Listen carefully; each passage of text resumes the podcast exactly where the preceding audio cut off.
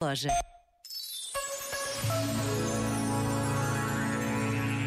Propõe o Papa Francisco na exortação Laudate Deum, todos nós devemos repensar a questão do poder humano, do seu significado e dos seus limites.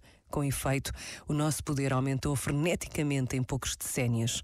Realizamos progressos tecnológicos impressionantes e surpreendentes, sem nos darmos conta, ao mesmo tempo que nos tornamos altamente perigosos, capazes de pôr em perigo a vida de muitos seres e a nossa própria sobrevivência.